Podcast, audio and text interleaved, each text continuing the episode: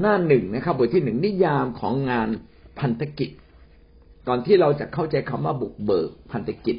เราก็ต้องมาเข้าใจคำว่าพันธกิจก่อนคืออะไรนะครับ พี่น้องดูภาพนะครับ ภาพนั้นเป็นเหมือนกับว่าเขากำลังจะไปขึ้นภูเขาสูงนะคนที่อยู่ในที่ต่ำก็ถูกคนที่กำลังไปข้างหน้าดึงขึ้นมา ช่วยให้สามารถขึ้นที่สูงไปเรื่อยๆเรื่อยๆจนถึง ไปถึงภูเขาสูง ซึ่งการไปถึงภูเขาสูงเป็นเหมือนกับงานที่พระเจ้าให้เราทำเสมือนกับนะครับ เป็นงานที่พระเจ้าให้เราทำเรามาดูรายละเอียดด้วยกันคำว่าพันธกิจในภาษาไทย ก็มาจากภาษาอังกฤษที่เขียนไว้ก็คือคำว่า mission mission บางทีเราไปเรียกคนที่มาทำพันธกิจว่า missionary นะครับ ก็มาจากคำนี้นี่แหละ mission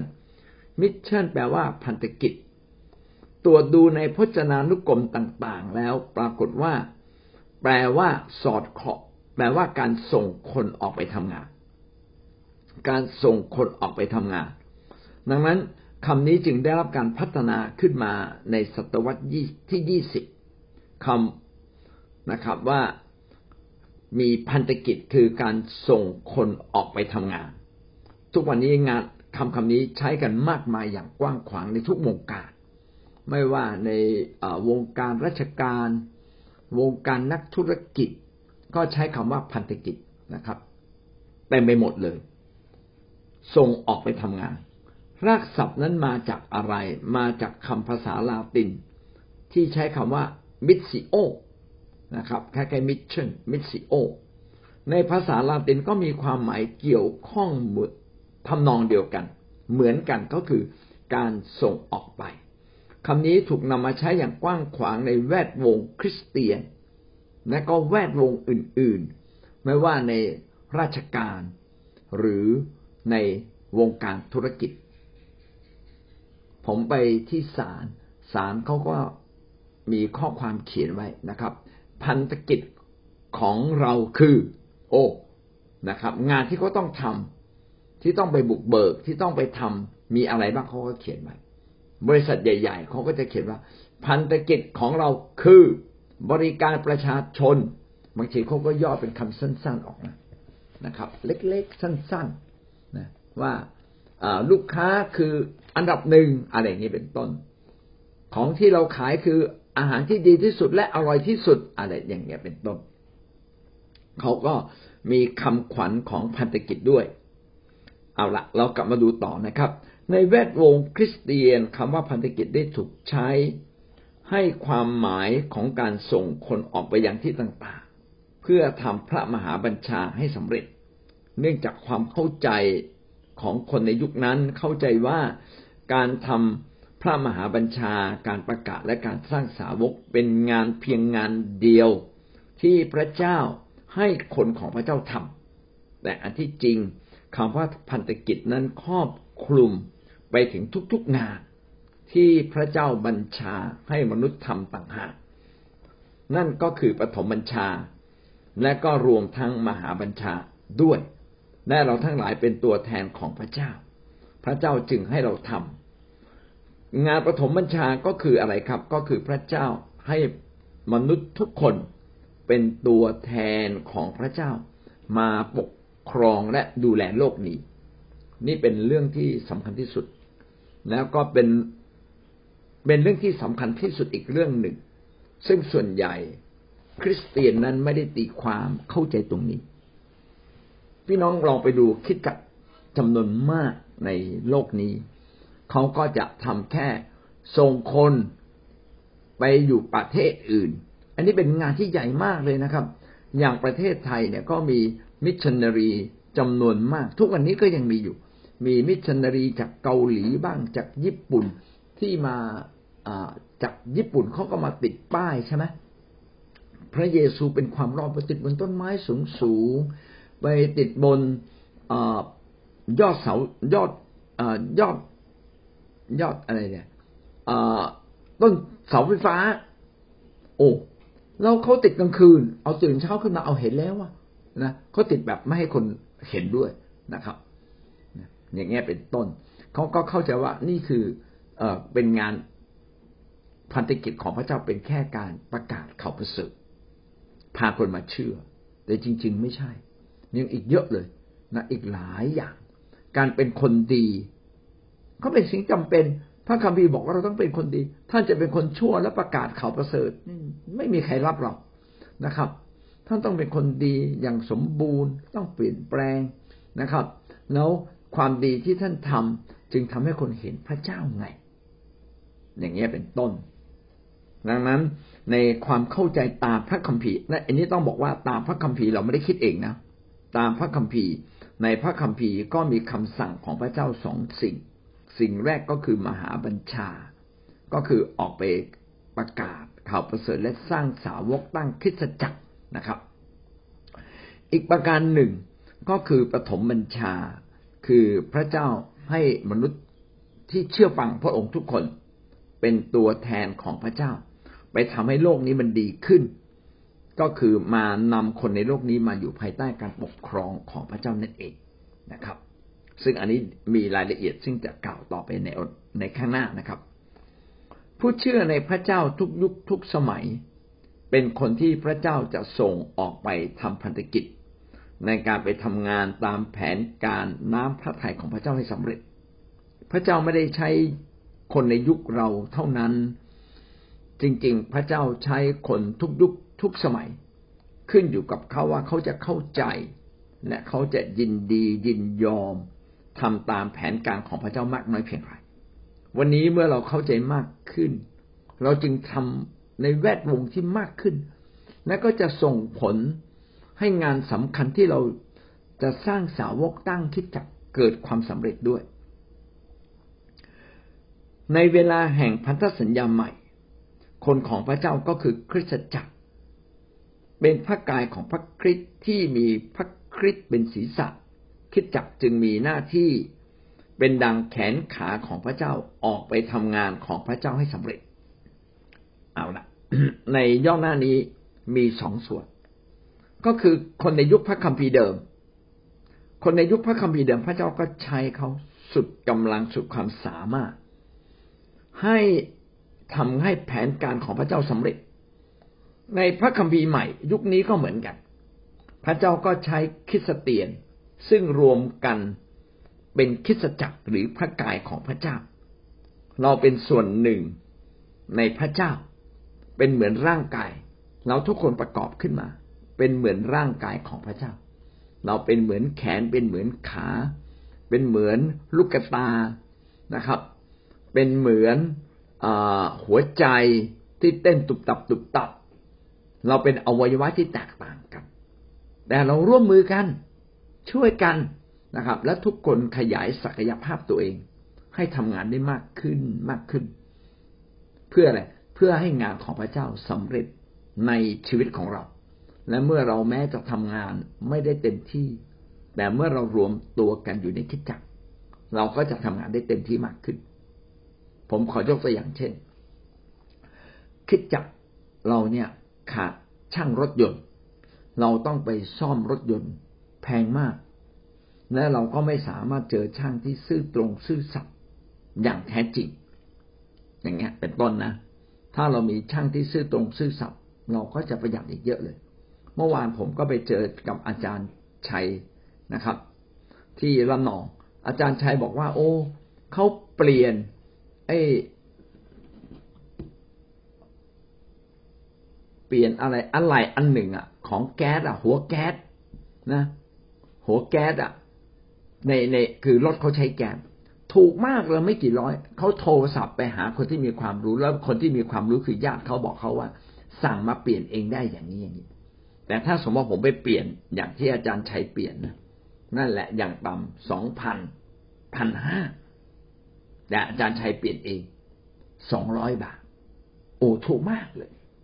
เราอยากจะมีช่างที่เป็นคนของพระเจ้าที่ช่วยเราช่างไฟนะ ช่างไฟฟ้า ช่างเอ่อช่างทาสี เราต้องการคนทุกประเภทนะครับ แล้วก็ไม่ใช่มาแค่เป็นช่าง มาทำงานของพระเจ้าด้วยนะครับ เพื่ออะไรเพื่อทุกคนจะเอาสิ่งที่ตัวเองมีมาช่วยกันทำให้แผ่นดินของพระเจ้าเกิดขึ้น อย่างรวดเร็วนะครับ เอาละเราทุกคนจึงต้องรวมกันอยู่ในคิดจักรของพระเจ้า และ ออกไปช่วยกันทำงานของพระเจ้าในทุกฝ่ายทุกแขนงให้เกิดความสำเร็จ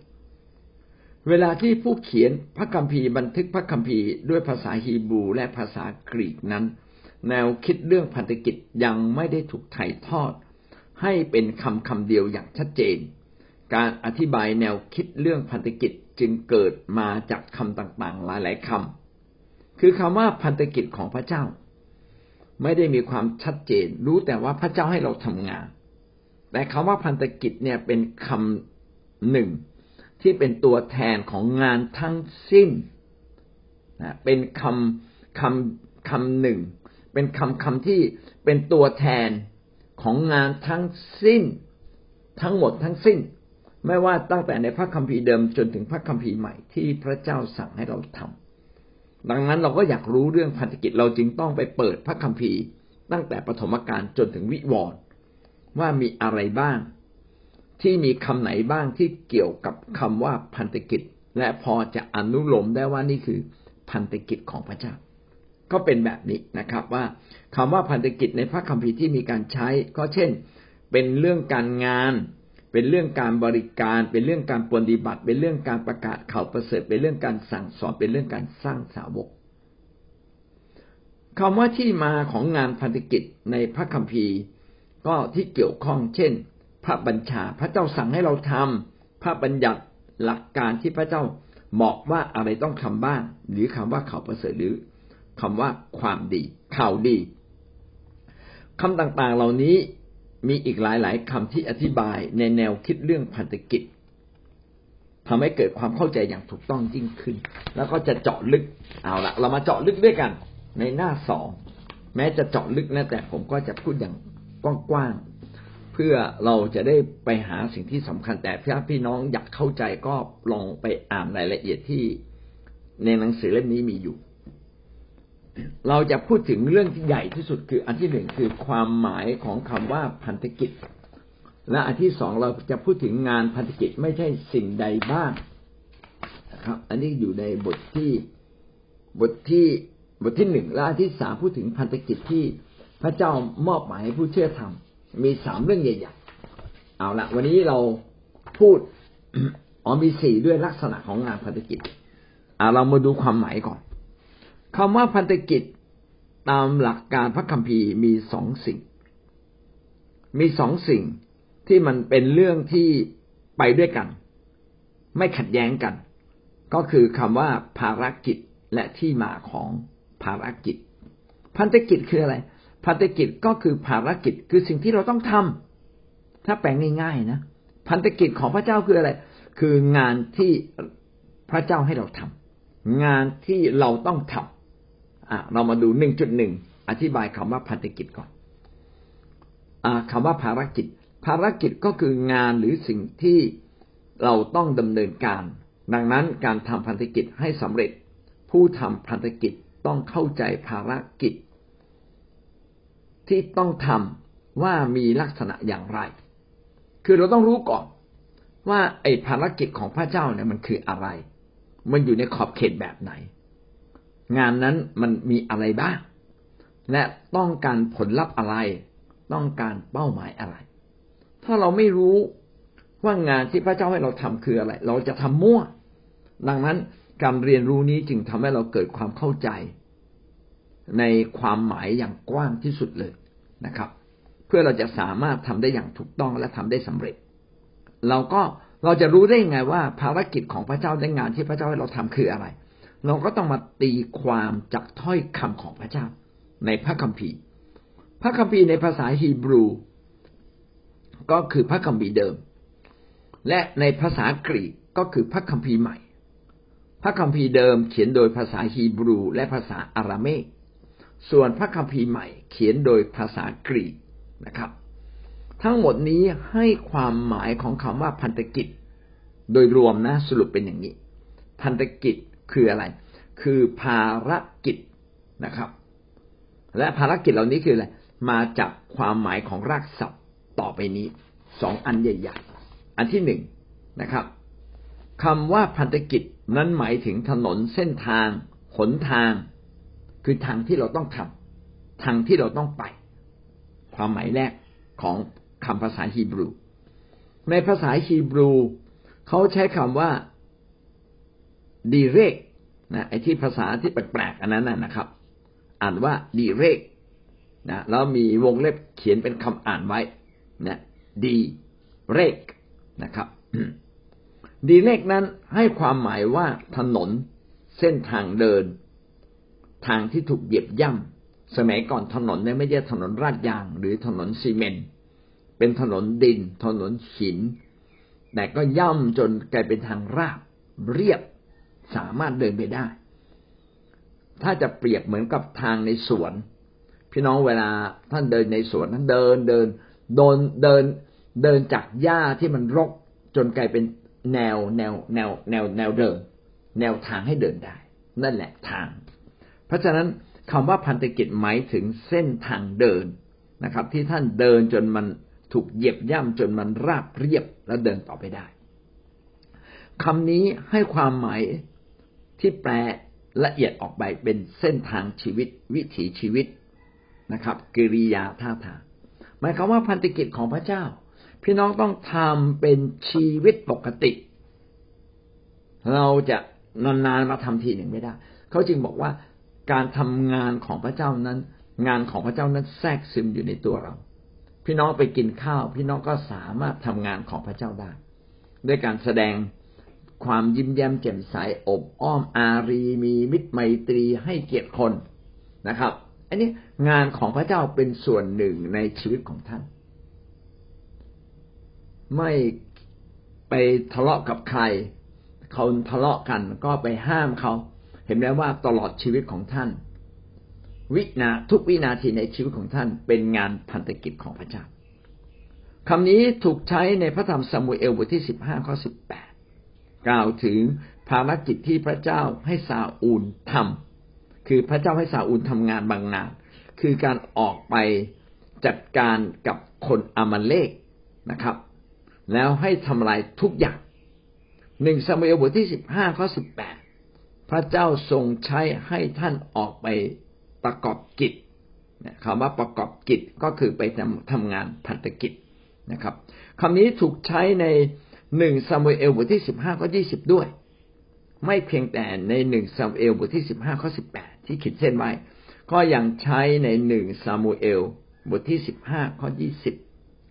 ซาอูลก็กล่าวรายงานต่อซามูเอล ว่าไองานที่พระเจ้าสั่งให้เขาทำเขาได้ทำเรียบร้อยแล้ว แต่ขอโทษนะทำผิดนะพี่น้องไปอ่านดูรายละเอียดเอง พระเจ้าบอกให้เขาทำลายทุกอย่างของคนอามาเลก แต่ว่าซาอูลกับพรรคพวกนั้นไม่ได้ทำตาม คือพระเจ้าให้ทำงานเขาทำงานเหมือนกัน แต่ทำงานเป็นเพียงแค่บางส่วนเหมือนกับได้งาน แต่หัวใจของงานไม่ได้ทำตามพระประสงค์หรือเป้าหมายของพระเจ้า ทีนี้เราต้องมาดู ตรงนี้เป็นเป็นสิ่งที่น่าคิดนะครับ เวลาท่านทำงานของพระเจ้า ท่านทำงานตามเป้าหมายที่พระเจ้าให้ไว้ไหม ผมขอยกตัวอย่างง่าย ๆ เช่น ท่านมาถวายทรัพย์ ท่านเอาทรัพย์มาถวาย การถวายทรัพย์นี่เป็นการปฏิบัติงานของพระเจ้านะครับ เป็นภารกิจหนึ่ง เป็นพันธกิจที่ท่านต้องทำในชีวิตของตัวท่านเอง ท่านก็ถวายแบบแกนแบบเสียดายเสียดายแหมพระเจ้า ถวายตั้งห้าร้อยเชลนะถวายตั้งพันหนึ่งเชลนะ ภายภายนอกดูเหมือนได้ถวาย แต่ภายในใจไม่ได้ถวายนะ ถวายต้องถวายด้วยความชื่นชมยินดีด้วยคำเต็มใจ แสดงว่าอะไรแสดงว่าท่านทำงานพันธกิจไม่ครบถ้วนทำแต่ภายนอกแต่ภายในนะไม่ได้ทำท่านไม่ได้ชื่นชมยินดี เอาละสมมติผมเป็นผู้รับใช้ ผมไปกล่าวพระวจนะบนเวที ผมไปเผยพระวจนะ แต่ชีวิตผมนี่ไม่ได้เรื่องเลย ไม่ได้ตรงตามเป้าหมายของพระเจ้า พระเจ้าต้องการให้ชีวิตภายในของเราถูกต้องด้วยนะครับ ไม่ใช่ชีวิตข้างในไม่ถูกต้อง ถ้ารู้ว่าไม่ถูกต้องต้องกลับใจเริ่มต้นใหม่ทันทีเลยนะครับ แล้วอย่าจมอยู่ในสภาพนั้นอีกต่อไปที่ต่างว่าผมเป็นคนขี้อิจฉา เป็นคนเจ้าอารมณ์ขี้อิจฉา แล้วผมก็เทศนาสั่งสอนดีมากโอ้ยลึกซึ้งแต่ตัวผมเองไม่เปลี่ยนอะ เห็นไหมครับว่า ได้ทำพันธกิจได้ทำภารกิจ แต่ไม่ตรงตามเป้าหมาย เพราะว่าเป้าหมายของพระเจ้านั้นเปลี่ยนที่ตัวเราด้วย เราจึงต้องทำทุกอย่างเป็นไปตามเป้าหมายของพระเจ้า ซาอูลไม่ได้ทำตามเป้าหมายนั้นหนึ่งซามูเอลบทที่สิบห้าข้อยี่สิบแม้ซาอูลจะมารายงานนะครับ บอกว่าข้าพเจ้าได้ไปประกอบกิจตามที่พระเจ้าทรงใช้ แต่ทำเพียงบางส่วน เอาละคำว่าประกอบ กิจ หรือคำว่าพันธกิจคำคำนี้นะดิเรกนะดีเรกคำคำนี้นะครับ ที่แปลว่าถนนขนทางหรือว่าเป็นชีวิตจิตใจของเราเนี่ยนะครับ มีการใช้ทั้งหมดเจ็ดร้อยสี่ครั้งในพระคัมภีร์เดิม ซึ่งส่วนมากนะครับ บางอย่างก็ไม่ได้หมายถึงพันธกิจ แต่หมายถึงเส้นทางแนวทางขนทาง เช่นในสดุดีบทที่แปดสิบหกข้อสิบเอ็ด ข้าแต่พระเจ้าขอทรงสอนพระมักคาของพระองค์แก่ข้าพระองค์พระมักคาในที่นี้แปลว่าเส้นทางไม่ได้แปลว่าพันธกิจ แสดงว่าคำว่าดิเลกนะครับ ดิเลกเนี่ยนะครับมีมีความหมายของแปลว่าเส้นทางด้วย แปลว่าพันธกิจด้วย แต่พันธกิจก็คืองานที่พระเจ้ามอบหมายนะครับเยเรมีบทที่เจ็ดข้อที่สิบสาม แต่เราบัญชาท่านทั้งหลายอย่างนี้ว่าจงเชื่อฟังเสียงของเรา และเราจะเป็นพระเจ้าของเจ้า และเจ้าจะเป็นประชากรของเรา และจะดำเนินในขนทางที่เราบัญชาเจ้าไว้เอออันนี้ใกล้เคียงนะครับ พระเจ้าสั่งอะไรเราก็ขอให้เราทำตาม เป็นเหมือนกับพระเจ้าสั่งให้เราเดินในทางนี้ และเราก็ต้องเดินในทางนี้ ดังนั้นคำว่าดิเรกหรือขนทางในนี้ อันนี้ใกล้เคียงกับ พันธกิจ อย่างที่เราใช้กันอยู่ เสคาริยาบทที่สามข้อเจ็ดพระเจ้าจอมโยธาตรัสดังนี้ว่า ถ้าเจ้าทำตามขนทางของเรา ก็คือสิ่งที่พระเจ้าบัญชา และรักษากำชับกำชับ รักษาคำกำชับของเรา เจ้าจะได้ปกครองนิเวศของเรา และดูแลบริเวณของเรา เราจะให้เจ้ามีสิทธิที่จะเข้าไป ท่ามกลางผู้เหล่านั้นที่ยืนอยู่ที่นี่ น่าจะหมายถึงเข้าไปในนิเวศของพระเจ้า เอาละนี่คือความหมายแรกคำว่าภารกิจ ก็คืองานที่พระเจ้าสั่งให้เราทำเป็นเหมือน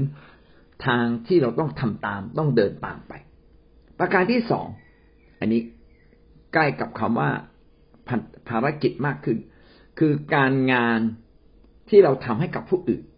คือไปปฏิบัติคนอื่น ผมเขียนไว้บ้างละคือไปปฏิบัติ อะไรก็ตามที่เป็นการงานที่ปฏิบัติ ก็เป็นเหมือนกับภารกิจ เป็นความหมายหนึ่งของพันธกิจ การที่ท่านไปปฏิบัติคนอื่น ดูแลคนอื่น ไปแจกยาไปทำหน่วยแพทย์เคลื่อนที่ไปเอาใจใส่ ไปซ่อมนุ่นซ่อมนี่ให้กับคนนั้นคนนี้นะครับ ไปเอาใจใส่เขาตักน้ำแก้วหนึ่งมาให้ เออปฏิบัตินะทำงานให้กับคนอื่น อันนี้ก็เป็น พันธกิจของพระเจ้า หรือเป็นภารกิจเป็นงานที่เราต้องทำมาจากภาษากรีกนะถ้าพี่น้องสนใจภาษากรีกก็ก็สามารถอ่านอ่านออกได้นะครับตัวยึกยือเหมือนเหมือนยีราฟอันนั้นนะครับคำแรกนะครับ คือแลมด้าแอลนะครับแอลนะครับ ผมก็พยายามมาอ่าน พยายามมามามาเรียนรู้ภาษากรีกโบราณ เคยเรียนอยู่พักหนึ่งนะครับนะอ่านว่าลิลิทัวเจียลิโทเจียนะจีอะนะครับ แล้ววงเล็บก็จะเป็นภาษาอังกฤษที่เป็นเสียงอ่านนะครับเลโทไล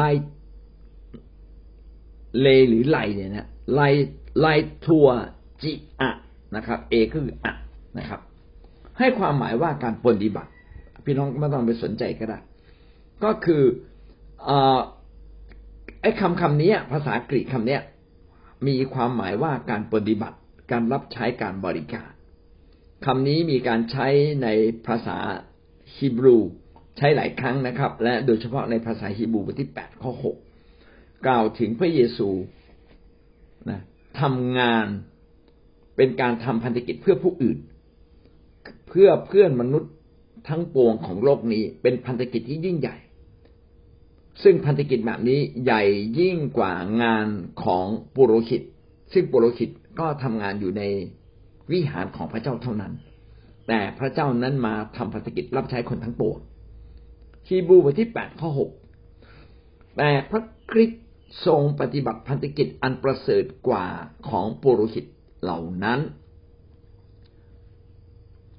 พระเยซูคริสต์มาทำพันธกิจกับประชาชนทั้งปวง เช่นมาพระองค์มาตายที่กังเขน พระองค์มาประกาศข่าวประเสริฐ พระองค์จากสวรรค์มาเกิดเป็นมนุษย์ เดินดินแทนที่อยู่บนสวรรค์สบายๆก็มาเดินดิน แล้วยังมาประกาศข่าวประเสริฐ มาให้คนดูถูกเหยียดหยาม เพราะว่าพระองค์ไม่ได้ประกาศในนามพระองค์ไม่ได้แสดงตนเป็นพระเจ้า แต่มาแสดงตนเป็นเพียงแค่มนุษย์ แต่ประกาศสิ่งที่ลึกล้ำและยิ่งใหญ่ทำให้คนที่ไม่เข้าใจเนื้อแท้ของพระองค์รังเกียจพระองค์ เกลียดพระองค์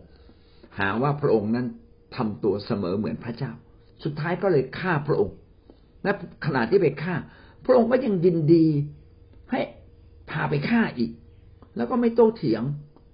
นะครับ ไม่สู้โอ้แปลกมากเลยนะครับ พระองค์ยอมรับบาปของมนุษย์ที่กระทำต่อพระองค์ อย่างเงียบๆอย่างถ่อมใจนะครับ เพราะว่าพระองค์ทรงให้อภัย บาปของมนุษย์อย่างถึงที่สุดและสุดท้ายพระองค์แม่ตายไป พระองค์ก็ฟื้นขึ้น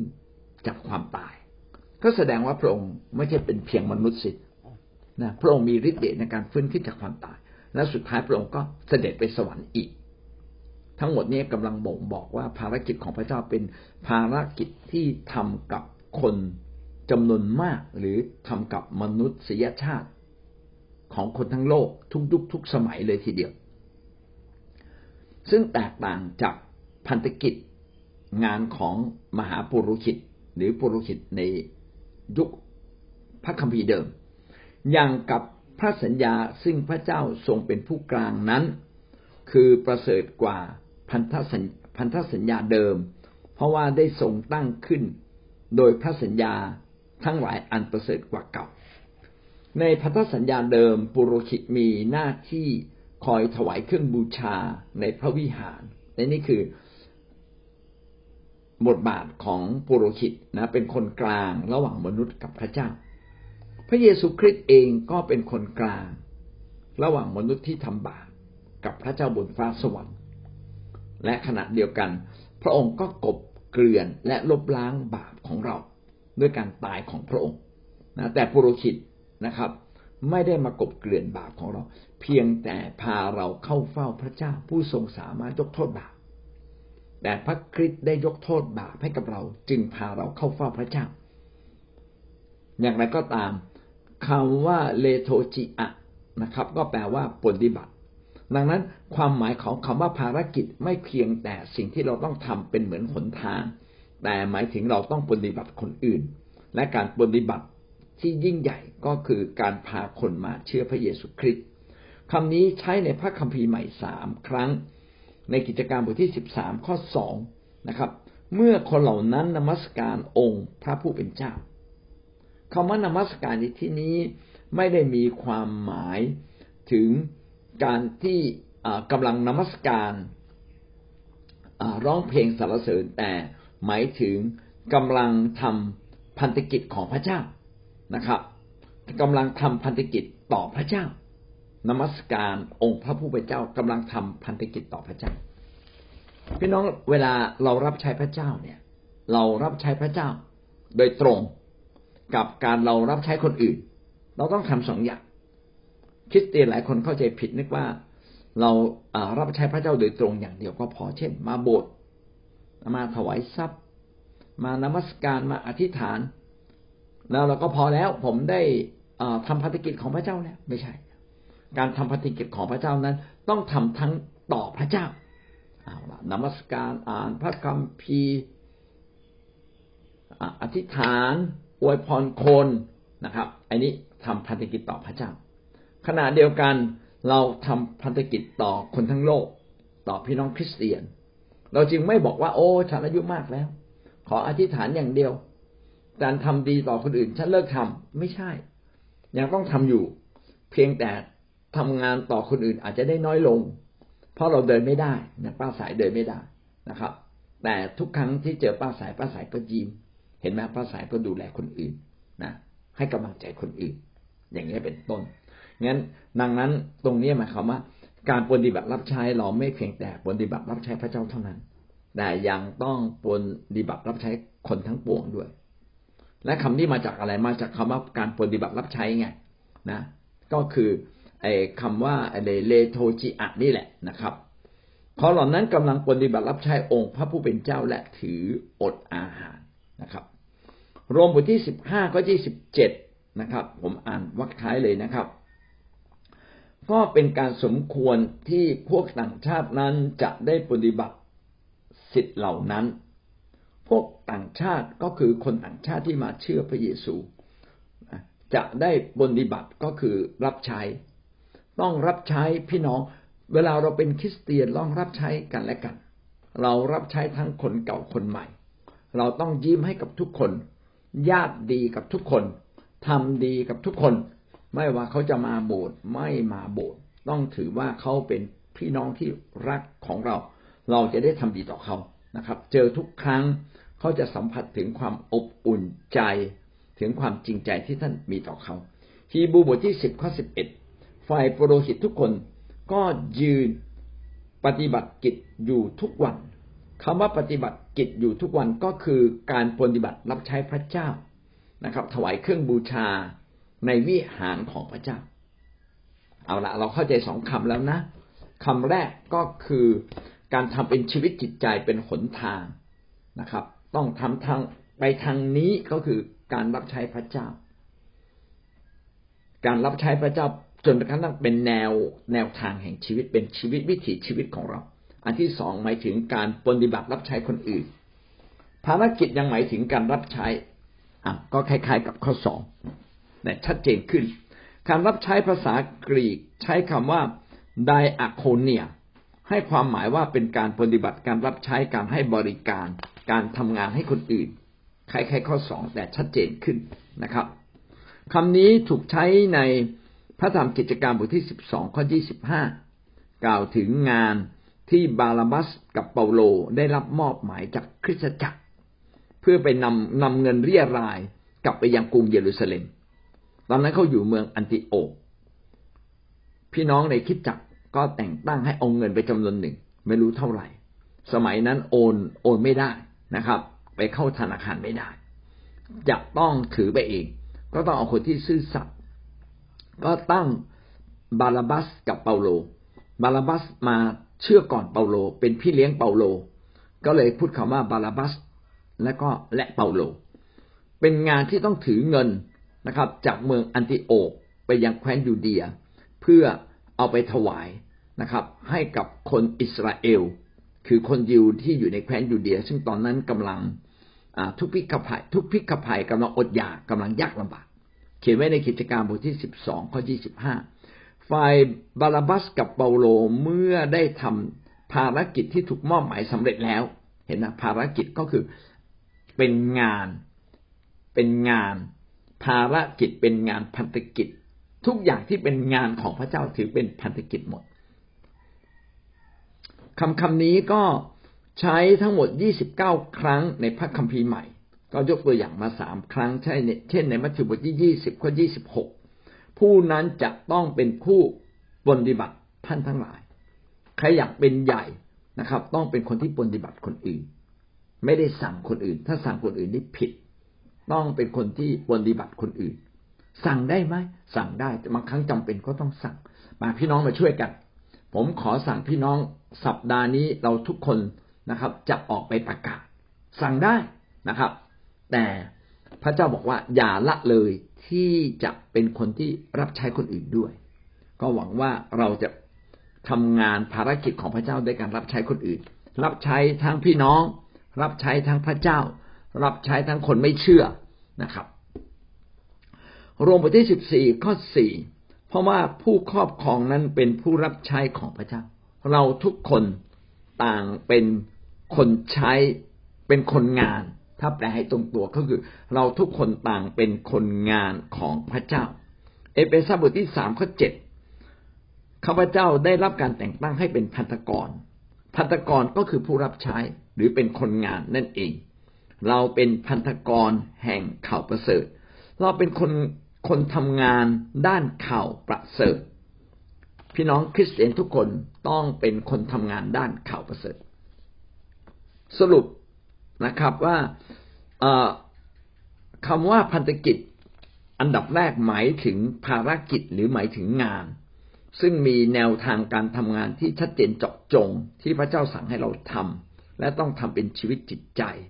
เป็นการทำงานเพื่อผู้อื่น เพื่อรับใช้คนอื่น เป็นงานบริการอันนี้คือความหมายแรก